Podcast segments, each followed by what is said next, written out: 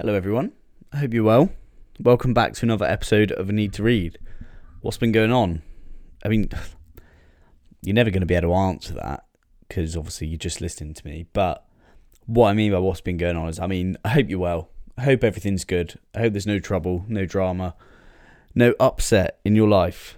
I am glad to be back doing a book review. I can't really explain why because I've I'm doing the exact same frequency as I've been doing on the book reviews and just getting the guest episodes in between. I think it's because I'm recording quite a lot of uh, episodes for you, and I'm sorry for shouting there down the mic, and that won't happen again. Please don't turn me off. But I'm getting a lot of guest episodes up. I hope you're enjoying them. I'm trying to make these guests the most like interesting people that I can, and just making sure that you're going to get something out of the conversation as well as just me having that chat with that person. Um, so yeah, but this week book review time. Enough about the guests. Hope you've enjoyed them. If you haven't, um, listen to them, uh, which I'm sure you have. But go back and have a look. Um, got conversations with James, Siobhan, Shona, Sinead, Jack great episodes. You get a lot from the conversation. But book review time, in it? This week, I read How to Be Right by James O'Brien. The subtitle of this book, so it's like How to Be Right in a World Gone Wrong. And I was always I was interested in the cover of this book because it's got the three little monkeys there: see no evil, hear no evil, speak no evil. Um, and then when you look at the blurb of the book, it's really interesting as well because uh, on one of the reviews, it says O'Brien is the epitome of a smug, sanctimonious, condescending, obsessively p- politically correct, champagne socialist, public schoolboy Ramona.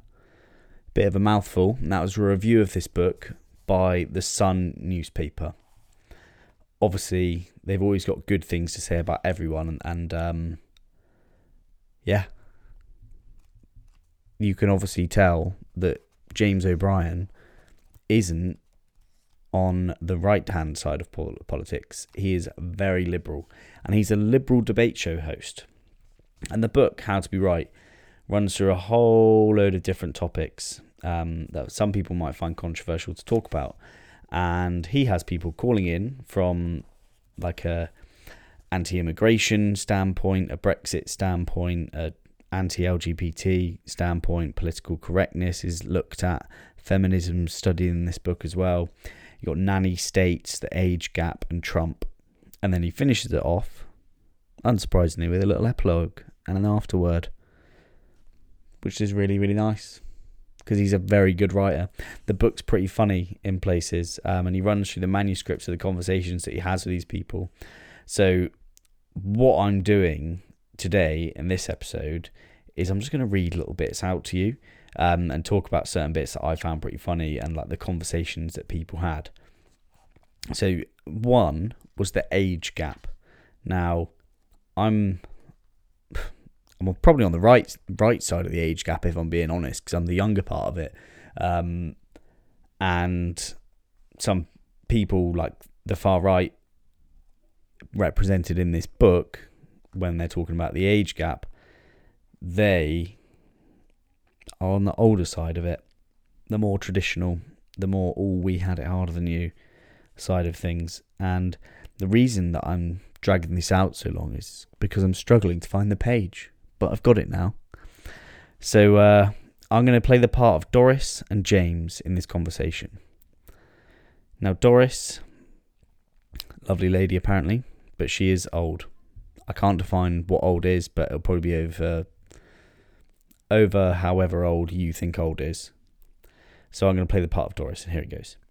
My husband works 50 hours a week in 1966 to get the money together for our first home.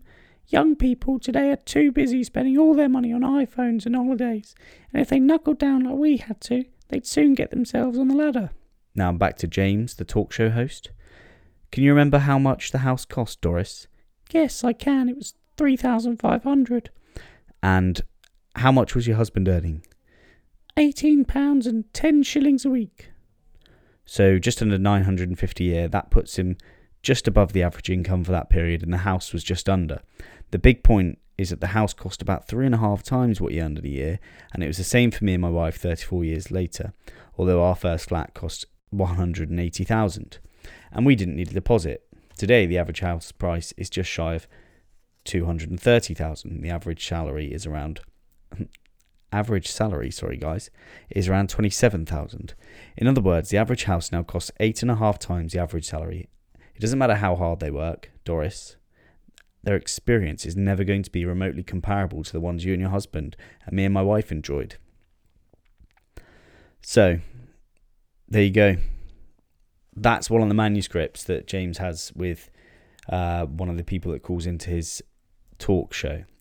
These manuscripts are pretty consistent through the whole book, actually, and people call in basically trying to fight against and, and argue slash debate with um, James to make him see their side of things, and he just debunks it all with really sort of solid logical questioning. Now, this book, in terms of like who's it going to be for, it might not be you because you might like you might just not be bothered about that kind of politics. That's okay because at some stage, I'm sure you will be bothered by that kind of politics. I really, really used to hate politics, and I always used to just think, oh, continuity breeds success, and I'll just vote for whoever's in. I think a little bit now, I certainly pay a little bit more attention to it and try to get myself educated as much as I can. Um, which is a weird thing because some people might think the exactly the same as I did a couple years ago, and they might say something because they're uneducated, um, and they might end up regretting it, and then they'll want to be sorry, and then they'll educate themselves, which, by the way, I think is the best thing. As long as people can educate themselves and make amends for what they've done wrong, like God, it goes a bit overboard, doesn't it? When people get cancelled and stuff sometimes, especially if they come out and then apologise. Like I was watching a Family Guy episode the other day, and Chris, the son on Family Guy's principal, fat shames him, and he has he gets sacked because he called him fat. Like some people were raised in a time, or some like some people literally weren't educated that it's mean to say that. Um, and basically, like I'm not saying I agree with it or what, but in the year 2020, they make a joke on the family that you can't fat shame. It's not okay. It's 2020. Nothing is okay. And that's just like, that's a typical way for people to say anyone with sort of logic or reasoning or, um, or looking at things like where people actually can be offended for something without being like a snowflake or something like that.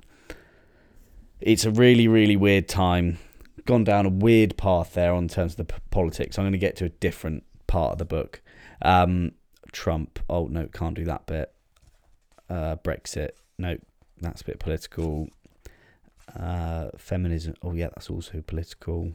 Political correctness. That's definitely political. Do you see what I'm getting at here? This book is very, very political. Um, you like you will find it funny. The way that he writes about things is pretty good which is brilliant because great. Good seems to be my favourite adjective, and that is such a boring adjective.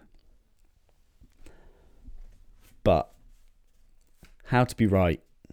It's a podcast that's not too long because I don't want to spend too much time on politics. It's a political book. If you find yourself being a little bit more progressive or just being able to take the piss out yourself, whichever side you're on, which is the important thing, by the way, um, then yeah, read this book. It'll be good for you.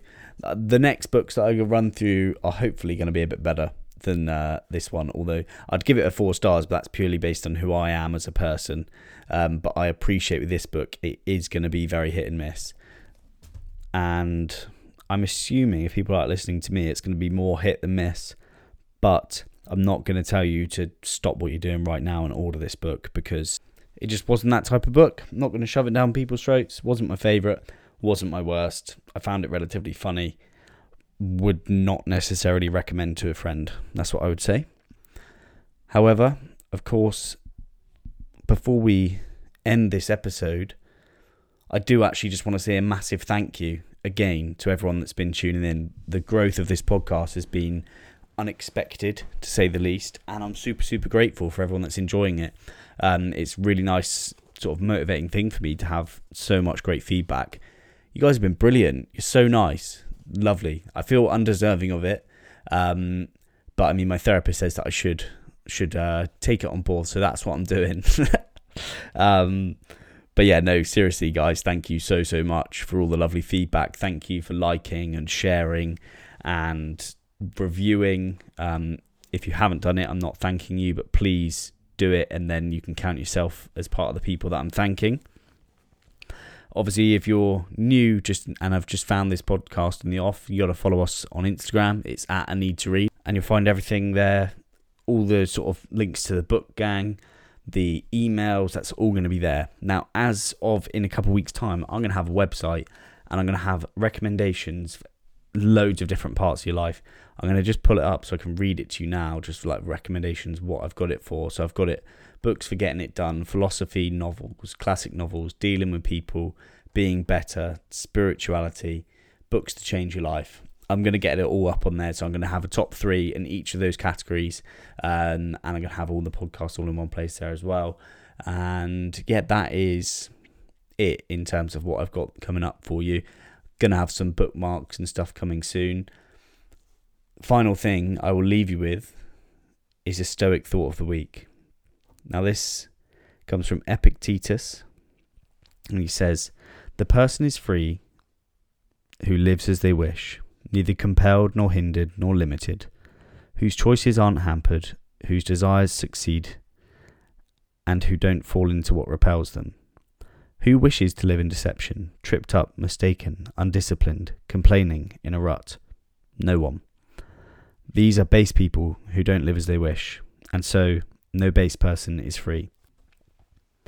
Now, of course, as we all know who have been listening for a while, Ryan Holiday does explain it in the Daily Stoic, and that's what I'm going to read to you now. It's sad to consider how much time many people spend at the course of their day doing things they have to do, not necessarily obligations like work or family, but the obligations we needlessly accept out of vanity or ignorance. Consider the actions we take in order to impress other people, or the lengths we go to fulfill urges to sate desires we don't even question. In one of his famous letters, Seneca observes how often powerful people are slaves to their money, to their possessions, and to their mistress. Even as even as was legal in Rome to their slaves, no slavery is more dis- disgraceful than one which is self imposed. It's pretty profound, isn't it? How much stuff are you doing that you don't actually need to or don't actually want to do, it's worth a thought. And on that note, I will leave you with your thoughts. Take care. I'll speak to you soon, everyone, through your ears. You won't be able to reply though, because this is a podcast.